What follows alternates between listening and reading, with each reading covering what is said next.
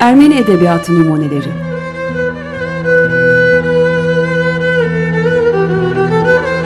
Selam basari kırgın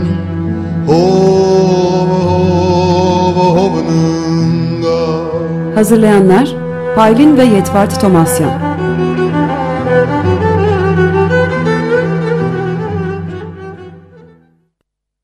Merhaba. Açık Radyo'nun Açık Dergi programından merhaba. Gönülden gönüle merhaba. Yarın 8 Mart Cuma. 8 Mart Dünya Kadınlar Günü.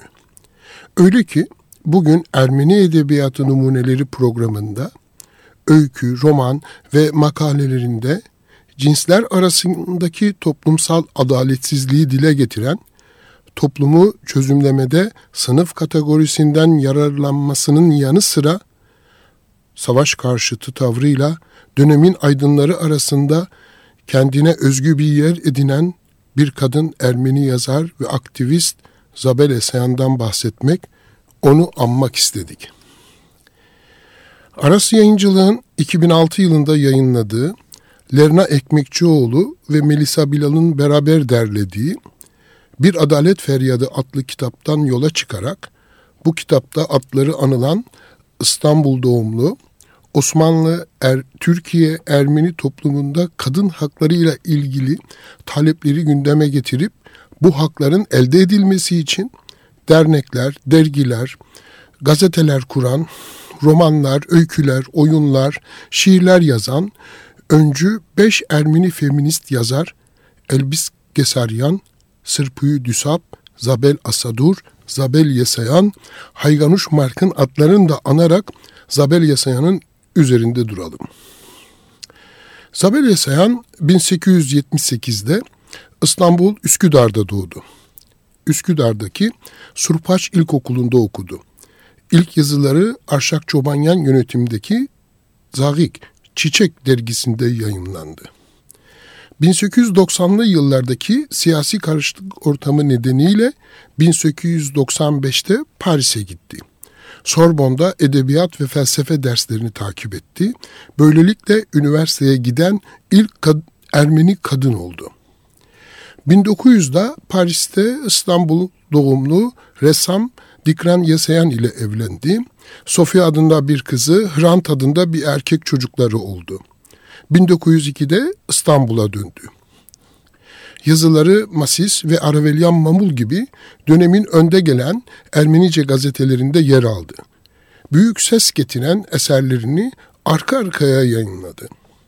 1905'te Ermeni aydın portrelerinin hicvedildiği Gels Hancarner, Sahte Dahiler adlı tefrika romanını aldığı tepkiler nedeniyle yarım kaldı.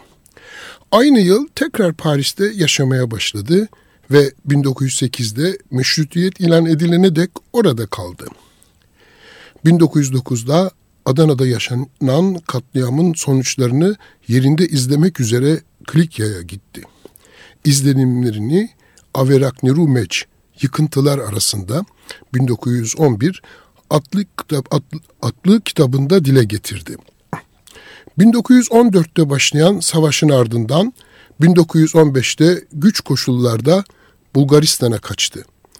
1916'dan sonra uzun yıllar Kafkasya, Beyrut ve Mısır'da Ermeni yetimleri ve göçmenleriyle ilgili yardım faaliyetlerini örgütlemekle uğraştı. Sovyet Ermenistan'ını ziyaret etti. 1933'te ise bu ülkeye yerleşti. 1937'de Stalin kovuşturmaları sırasında tutuklandı. 1942'de Bakü'de cezaevinde yattı. 1943'te Sibirya'da tam olarak bilinmeyen koşullar altında öldü. Mezarı bilinmemektedir. Şimdi size Aras Yayıncılığın 2006 yılında yayınladığı Lerna Ekmekçioğlu ve Melisa Bilan'ın beraber derlediği Bir Adalet Feryadı Osmanlı'dan Türkiye'ye Beş Ermeni Feminist Yazar kitabından Zabelye sayına ayrılan bölümden Karadağ'ın Osmanlı Devleti'ne savaş ilan ettiği 8 Ekim 1912'de başlayan Balkan Savaşı'nın 3. günü kaleme aldığı Yeter başlıklı makaleyi okumaya çalışacağım. Savaş ilan edileli 3 gün oluyor. Her ne kadar başkentin sakinleri her şey olağanmış gibi davranmaya çabalasa da aslında insanlar çeşit çeşit duyguların etkisiyle tedirgin. Savaş uzun ve sinirleri harap eden bir bekleyişten sonra ilan edildi. Günlerdir binlerce insan sıkıntı içinde birbirine sorup duruyordu. Ne olacak? Savaş mı? Uzmaş, uzlaşma mı? Dehşetli bir kabusu andıran genel manzara, sebebiyet vermesi muhtemel felaketin büyüklüğü nedeniyle pek gerçekleşmeyebilecekmiş gibi görünüyordu. Bu devirde nasıl mümkün olabilir? Medeni dünya bu korkutucu cürüme engel olur mutlaka. Fakat savaş üç gün önce resmen ilan edildi. Balkan sınırının çeşitli noktalarında tüfekler gürlüyor. Sabah akşam yaşlı bir adamcağız geçiyor sokaktan. Omuzları çökmüş, gözleri iyi görmez bir adamcağız. Muhtemelen beş para getiremeyen ancak yokluk içinde yaşamasına yeten bir işte çalışıyor. Sabahları aceleyle gidiyor işine. Akşamları ise ailesinin günlük mütevazı rızkını yüklenmiş olarak geri dönüyor.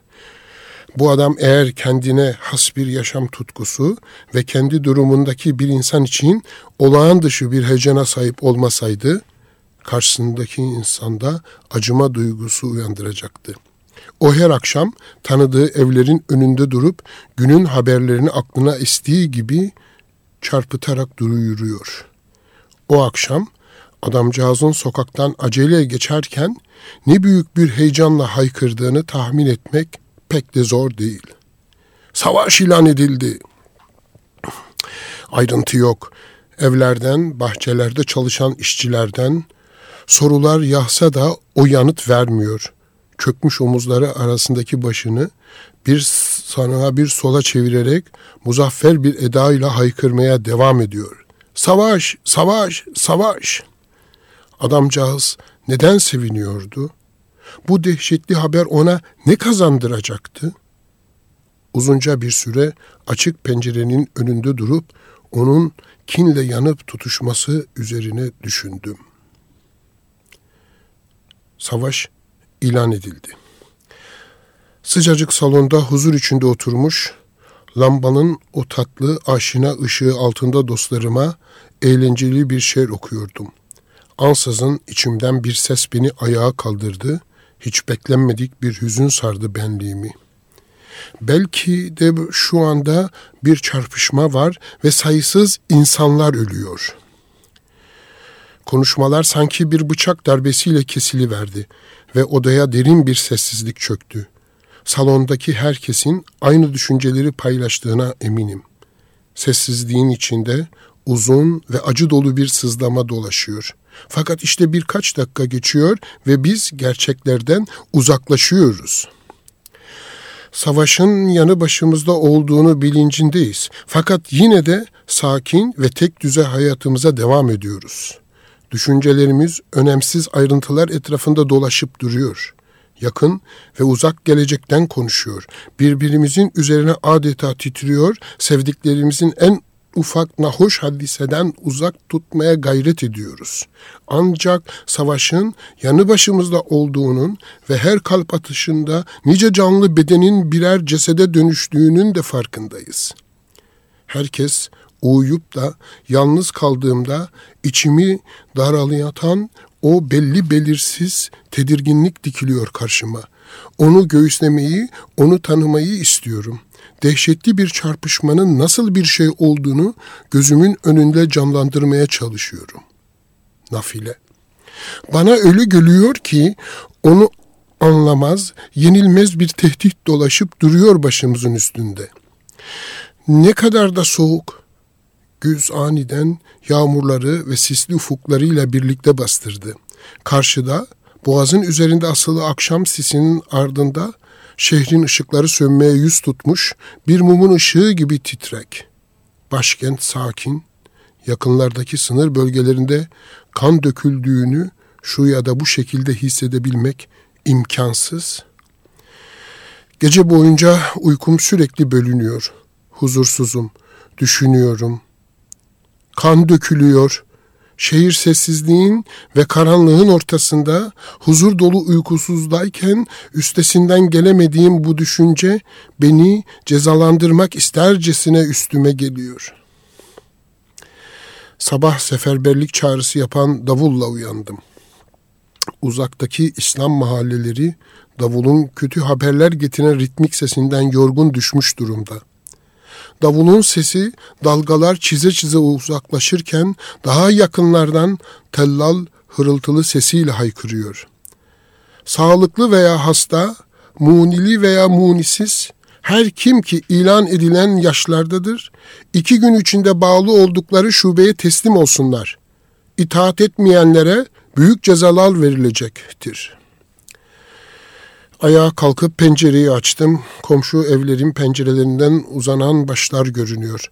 Tellal'ın seferberlik çağrısı gittikçe daha ağırlaşan gelen bir iç sıkıntısı ve dehşet yaratarak dolanıyor sokaklarda. İşte savaş hepimiz için bir gerçeğe dönüşüyor. Başımızdaki felaketin çizgileri iyice beliriyor. Felaket ölüm saçan gölgesini başkentin en huzurlu evlerine kadar ulaştırıyor. Fakat her aile sadece kendi askerini düşünüp onun ölüm tehlikesinden uzan tut, uzak tutmak için çare arıyor. Annelerin kalpleri dehşette, korkuyla doluyor ve herkes bu talihsizliği kişisel bir felaket olarak algılıyor.'' Kimse resmin bütününü, dehşetin büyüklüğünü kavramıyor. Kimse gerçekten bir savaş olduğunun ve her an kan döküldüğünün farkında değil. Bir yakınımızın evinde toplanmış çay masası etrafında havadan sudan konuşuyoruz. Sesler yavaş yavaş diniyor. İşte sessizlik. Gözlerimizle birbirimize şu anda çarpışma var diyoruz. Fakat bu yabancı düşünceyi korkunç bir canavarmışçasına kovuyoruz fikrimizden. Konu tekrar sanata ve edebiyata geliyor. Yani yayınlanmış bir roman hakkında tartışıyor, eğlenip gülüşüyoruz. Espriler havada uçuşuyor. Ama işte bir an geliyor, gülümsemeler tekrar yüzlerde donuyor. Herkesi bir düşüncedir alıyor. Az önce kovmaya çalıştığımız düşünce ruh ve bedene bürünüp bütün zihnimize hükmediyor. Ciddiyetle, ağır ağır savaş hakkında konuşuluyor artık. Kimileri için Balkan devletleri kendi meşru haklarını savunuyor. Zulüm görmüş kardeşlerinin kurtuluşu için savaşıyor. Ki bundan daha kutsal bir savaş hayal etmek mümkün değil. Peki Türkler haksız mı? diye itiraz ediyor biri. Balkan devletleri topraklarına saldırdığı zaman kendini savunmaya hakkı yok muydu? Tabii ki evet ama sonuçta kazanan haklıdır. Hak. Ne kadar sahte ve sensibe kelime.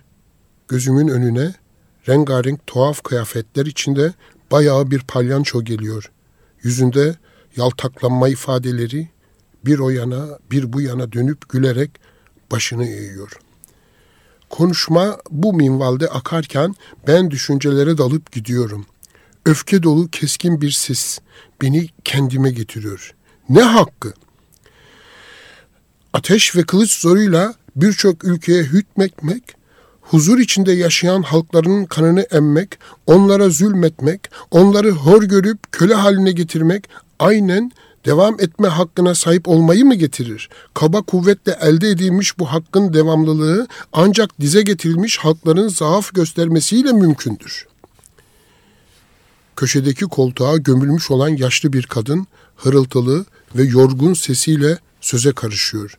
Söylediklerinden bir sonuca varmak mümkün değil. Zira bir dediği bir dediğini tutmuyor. Sanki düşüncesini açıkça ifade etmekten çekiniyor. Açık, kesin bir şey söylemeye mecbur kalmadan bizim onu anlamamızı bekliyor. Onu usançla dinliyorduk ama sözlerindeki tutarsızlık bizi oyalıyordu. Fikirlerinin insanı yoran o boş gelgitlerine kendimizi kaptırmıştık. Eh diye sözü bağlıyor biri. Ne ekersen onu biçersin. Ceza vakti geldi. Binlerce yaşlı ananın ve yetimin solgun dudaklarından dökülen lanetler, zalimlerin, canilerin tepesinde kara bir bulut gibi dolanıyor. Dökülmesine sebep oldukları gözyaşlarında boğulacaklar. Vakit geldi mi acaba? İşte zafer kimin kazanacağının konuşuyorlar şimdi de. İki tarafın başarı şansları Avrupa diplomasisinin çözümsüz bulmacası hakkında konuşuyorlar. Benim dikkatim dağılıyor. Sinsi diplomasinin resmi ya da gayri resmi oyunlarından bana ne içimden bir ses haykırıyor. Şu anda iki tarafa da binlerce köylünün, binlerce bilinçsiz, saf insanın kanı dökülüyor. Sivri bir kahkaha, yaşlı kadının omuzuna vurmak gülen bir genç. Neden gülüyorlar? Bu kadar çok yürek yastayken herhangi bir şeyle neşelenmek mümkün mü? Tartışmak istemiyorum. Savaşı coşkulu ve istenen bir şey olarak sunmak için sıralanan nedenleri ve bahaneleri duymak istemiyorum. Savaşın kaçınılmaz bir gereklilik olduğunu da kabul etmiyorum.'' Ayrılacağım sırada gençlerden biri karşıma çıkıp bir soru soruyor. Evlerimize saldıran, birçok insanımızı öldüren, mallarımızı talan eden, onurumuzu ve kutsal duygularımızı ayaklar altına alanlar bu dersi hak etmiyorlar mıydı? Bir inilti yükseliyor ruhumdan. Fakat iç dünyamda nefretin zehiri yok. Akıl gözümün gördüğü bütün ufuklar bulutsuz ve aydınlık. Anlayamıyorum diye cevaplıyorum genci. Genç kin ve intikamla yanan küçük gözlerini bana dikiyor. Ben böylesi hunharca bir olaya bizzat tanık olmadım. Halkımın alın yazısını paylaşmadım. Bana katliamları anlattıklarında asırlık bir sızlanma ruhumu ayak, ayağa kaldırır ve fikriyatımı, hayal gücümü bulandırır. Mantık yoluyla tahayyül edemeyeceğim bir kabustur o. Yarattığı büyük dehşetin içinde bir serap gibi silinir ve kaybolur gider. Ben gözlerimle gördüm, kulaklarımla duydum ve anlıyorum diye cevapladı genç. Kalbime tek bir duygunun, intikamın hakim olmasının sebebi budur. Derin bir merhabet hissiyle baktım ona. Ruhu bir kılıç darbesiyle yaralanmıştı. Ona ağır bir hastaya gösterilecek ilgiyi ve şefkati sunmak isterdim. Fakat o beni izliyor, benim ağzımdan da kin dolu sözler dökülmesini istiyordu. Çok yorgun ve güçsüzdüm. Ağır duygu dalgalanmalarıyla geçen günün yükü omuzlarımdaydı. Salonda savaş unutuldu bile. Kim ve sempati duyguları da neşe içinde planladıkları geziler için program yapmaya başladılar.'' Bir kadın bana fikrimi sordu. Fakat aklım o korkunç hayallerdeydi ve gözlerim boş yere felaketin kırmızı çizgilerini görmeye çabalıyordu. Yavrum uyumuyor. Dudaklarımdan dökülebilecek sözlerden çok daha fazlasını duymak ister gibi acı içindeki nemli gözlerini hiç kırpmadan bana bakıyor. Yatağın yanına oturmuş, uzun uzun sıkıntısının ne olabileceğini düşünüyorum. İşte böyle bebeklerin yattığı başında kendi ışığı parıldayan huzur içindeki evleri gidip öldürdüler. Güçlü, güzel ve kutsal ne varsa ayaklar altına aldılar. Düşmanın gerçekten de hiçbir değeri, saygısı yok. Yavrumun yatağı yanında oturup onun yorgun gözlerine bakarken asırlık köleliğin baskısıyla omuzlarımın çöktüğünü hissediyorum. Ona müteşebbisim bir gururla bakmak isterdim. Onun için parlak bir gelecek hayali kurmak isterdim. Fakat anne yüreğimde sadece korku, sıkıntı ve dehşet var şarkı söylemek, onu ninlerim, ninlilerimle uyutmak istiyorum ama şarkılar dudaklarımda durup kalıyor. Yavrum ağlıyor, uyumak istemiyor. Sesi tatlı tatlı ağlayan bir çocuğunki gibi değil de korku ve acı dolu bir ağıt gibi geliyor kulağıma. Yaşlı gözleri ışıldıyor, bazen de korkuyla büyüyor. Çocuk bilinçsizliği içinde neler görüyor acaba?'' Kim bilir belki de saf hislerinin marifetiyle geleceğin neler getireceğini size biliyordur. Yavrum, senin için bütün fırtınaları dindirmeyi, bütün yolları düzlemeyi, kalbine sevgi ve huzur çiçeğinin tohumlarını ekmeyi isterdim. Fakat ben seni mücadeleye davet etmek zorundayım ki başın asla bir köleninki gibi eğilmesin. Elinden tutup nice annenin oğullarının muzaffer dönüşünü boş yere beklediği, çoğu zaman gidenin geri dönmediği o fikrin yoluna yönlendirmeyeyim seni. Güzün gün batımını çok kısa sürer. Hava birdenbire kararı verir. Gitmek istiyorum fakat konuşulanlar o kadar ilginç ki oturduğum yerden kalkamıyorum. Dostumun iş yerinde birçok yabancı ve Ermeni var. Doğal sınırları neresi diye haykırıyor Fransız bir muhabir. Eğer bir miyopun gözleriyle bakıp sadece bugünkü dikkate alırsak Türklerin meşru müdafaa içinde olduklarını görürüz. Peki ya bütün tarihi göz önüne aldığımızda idmanlı bir vücudun inanılmaz bir çevikliği var. Sandalyenin üzerinde öyle hızlı hareket ediyor ki bir iç cambazını andırıyor. Lafını yarıda bırakıp gülüyor. Bu kahkaha bana neden tüyler ürpertici geliyor? Bugün dört noktada büyük çarpışmaların gerçekleştiği haberini aldım. Burada konuşup tartıştığımız sırada o dört noktada kanlar sel gibi akıyor. Birbirlerini uyutuyor, halkları kandırıyor ve onların mahvına sebep oluyorlar diye haykırıyor bir genç.'' İki taraftan da insanların tüfeklerin gürültüsünü bastırıp yeter, yeter diye haykırmaları gerek. Bu sıra dışı sözler herkesi şaşırtıyor. Fakat muhabir savaştan doğrudan etkilenmeyen bir insanın boş gülüşüyle bana bakıyor. Doğal sınırlar neresi diye soruyor tekrar. Her yerde istenmeyen misafirler oldular onları başkalarına daha fazla zarar vermeyecekleri bir köşeye tıkmak mümkün olsaydı orası dünyanın neresinde olurdu?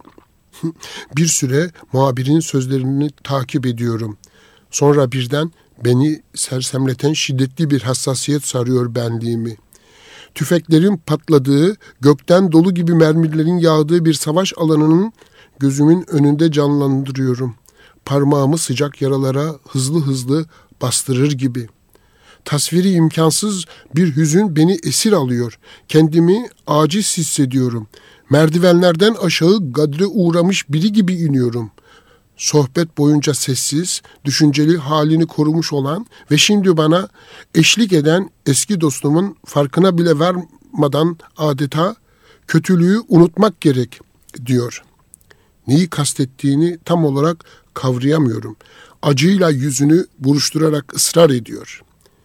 Eğer kötülüğü unutmak imkansız olsaydı düşüncenizse çok büyük bir felakete tanık olmuş biri gibi eliyle alnına vurdu ve gözlerini diktiği yerden uzun süre alamadı. Dört cephede çarpışma diye düşünüyorum. İşte böyle bir cürümün işlenmesine izin veriliyor. İnsanlar doğuştan affedici olarak doğuyorlar bu fizyolojik bir gerekliliktir. Hangi kötülükten söz ediyor? Acaba savaşı çabucak unutulacağınız mı kastediyor? Fakat hayır. Bana dönüp gülümseyerek konuşmaya devam etmek istiyor. Tam da o anda yavrumun kederli ve nemli gözlerini henüz tam gelişmemiş ama geçmiş kuşaklardan miras acının mühürünü taşıyan yüzünü görüyorum birdenbire nasıl bir kötülükten bahsedildiğini anlıyorum. Yerinden yurdundan edilmiş ve kaçak. Onlarla aramızda ortak olan ne? Korku dolu ifadeleri içimdeki sönmeye yüz tutmuş derin ve unutulması zor acıları tekrar uyandırıyor. Acılı hafızamda başka bir diyarın felakete uğramış insanların bir sel gibi önümüzde aktığı geceler canlanıyor. Birbirine düşman halklar bir felaketle karşılaştıklarında birbirlerine ne kadar benzediklerini, aynı ruhu paylaşıp aynı çığlıklarını attıklarını, aynı lanetleri ve aynı dilekleri birbirinin aynı vurgularla dile getirdiklerini bilselerdi. Belki imkansız gibi görünen kardeşlik ve uyum ancak o en büyük sefaletle mümkün olabilirdi. İşte ruhumun içinde bulunduğu kapandan kurtulmaya çalıştığını hissediyorum.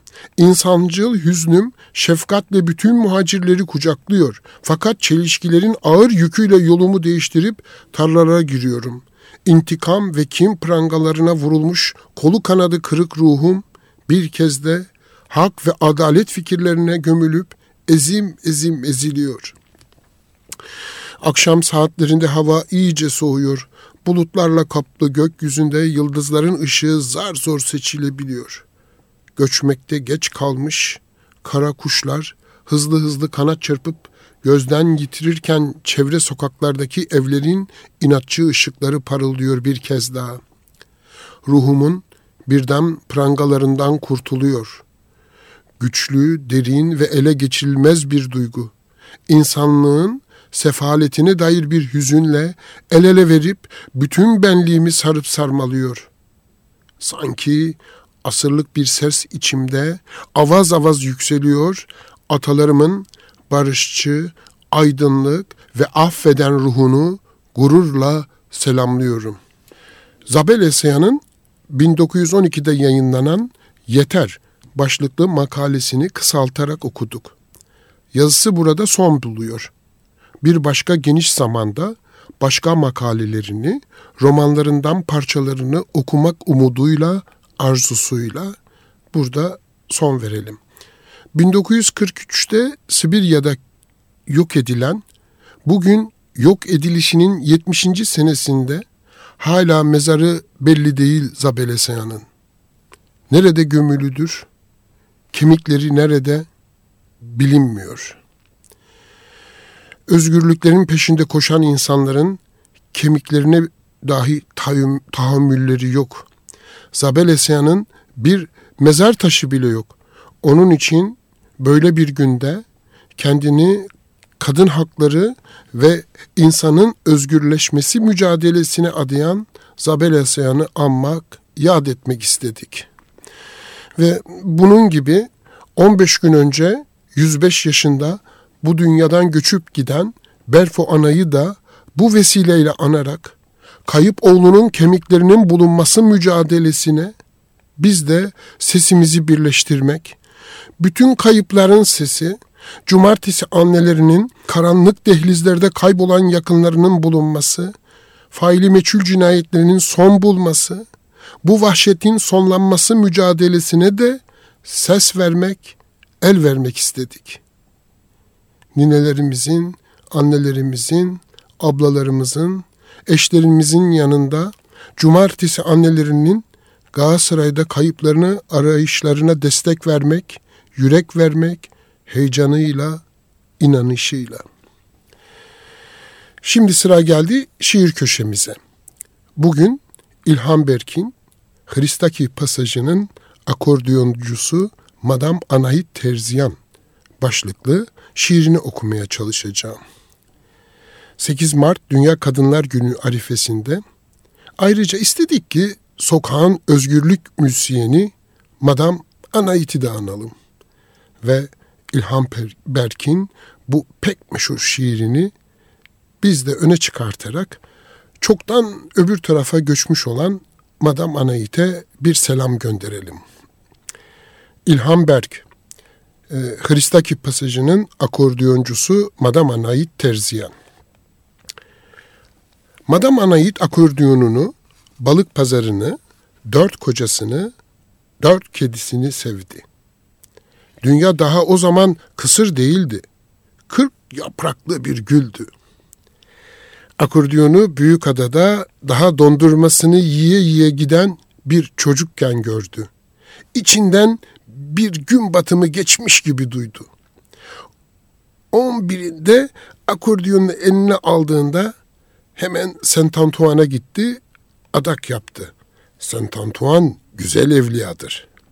Her sabah uyandığında onu yanında buldu. İlk derslerini kısa gülüşlü, kısa kirpikli Antopenon'dan aldı. Daha 17'sinde Hristaki pasajına düştüğünde uzun akordiyonunu uzun kirpiklerini düşürmesini bildi. Göğsünün ilk düğmesini o gün açtı. bir daha da kapamadı. Bir süre ağaç kokan yorgo ile gitti geldi. Artık sık sık aşık oluyordu. Hepsini de akordiyonundan buluyordu. Memelerini ilkin çok sinirli, çok uçucu, çok kırılgan ilk kocasına dokundurdu. Adını yavaş yavaş her yerde yazdı. Lavia en Rose. Cüneyt Arkın ile ilk dekolteli babanın suçu ve kadın ve şarapı çevirdi. Ama en çok Ayhan Işık'ı sevdi.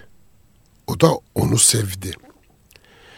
Dünya değişmeye başladığında hep ıslık çala çala dolaşan Solak Hüseyin'i gördü. Bir türlü unutamadı. Hüseyin'i kar altındaki Uludağ'a benzetiyordu. 45'inde daha teni şeker ırmak kokuyordu. Saçlarında her zaman firketeler, çifte topuzlar ve dur durak bilmeyen iki perçemi bıraktı. Üçüncü kez evlendiğinde komodinin üstündeki dalyanın suyunu her gün değiştirdi. Uzun zaman İsa'ya benzeyen bir çocuğu olsun diye düşündü. Dördüncü kocasının ellerini sevdi. Doğal kendi halinde bir yumruğu olduğunu gördü. Kedileri sevmeye o zaman başladı. Artık gazetelere hep kedilerle poz verdi. Şimdi, şimdi en çok sevdiği çiçek filbahri. En çok sevdiği şarkı mani oluyor halimi takrire hicabım. İlhan Berk'in satırları burada son buluyor. Tiril tiril giydiği elbiselerinin göğüs düğmesini açık bırakıp sokağın özgürlüğünü inadına yaşayan, iri memelerini, yakasından eksik olmayan kırmızı gülü, dudaklarından taşan kırmızı rujunu, gururla taşıyan insana Madam Anahite, İlhan Berk'le gelen en çok sevdiği şarkısı, bestesi Tatios Efendi'ye ait olan Mani Oluyor Halime Takriri icabım Hicazkar şarkıyı Safiye Aylan'ın yorumuyla ithaf ederek programımızı gelin sonlandıralım. Safiye Ayla söylüyor, mani oluyor halime takriri hicabım. Hoşça kalın, sağlıcakla kalın. Açık Radyo'nun Açık Dergi programının Ermeni Edebiyatı Numunetleri köşesinden 8 Mart Dünya Kadınlar Gününüz kutlu olsun. Yarın etkinliklerin birinde karşılaşmak, buluşmak, görüşmek umuduyla.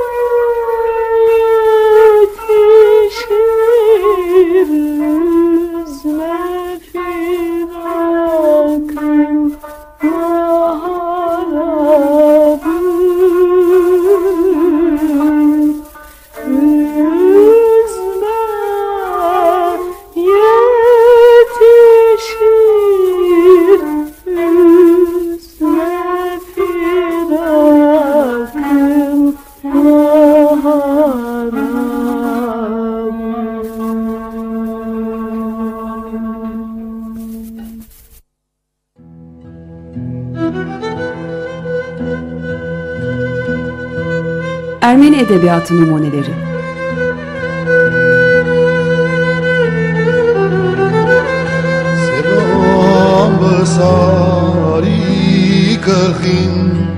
Hov hovnunga Hazırlayanlar Paylin ve Yetvart Tomasyan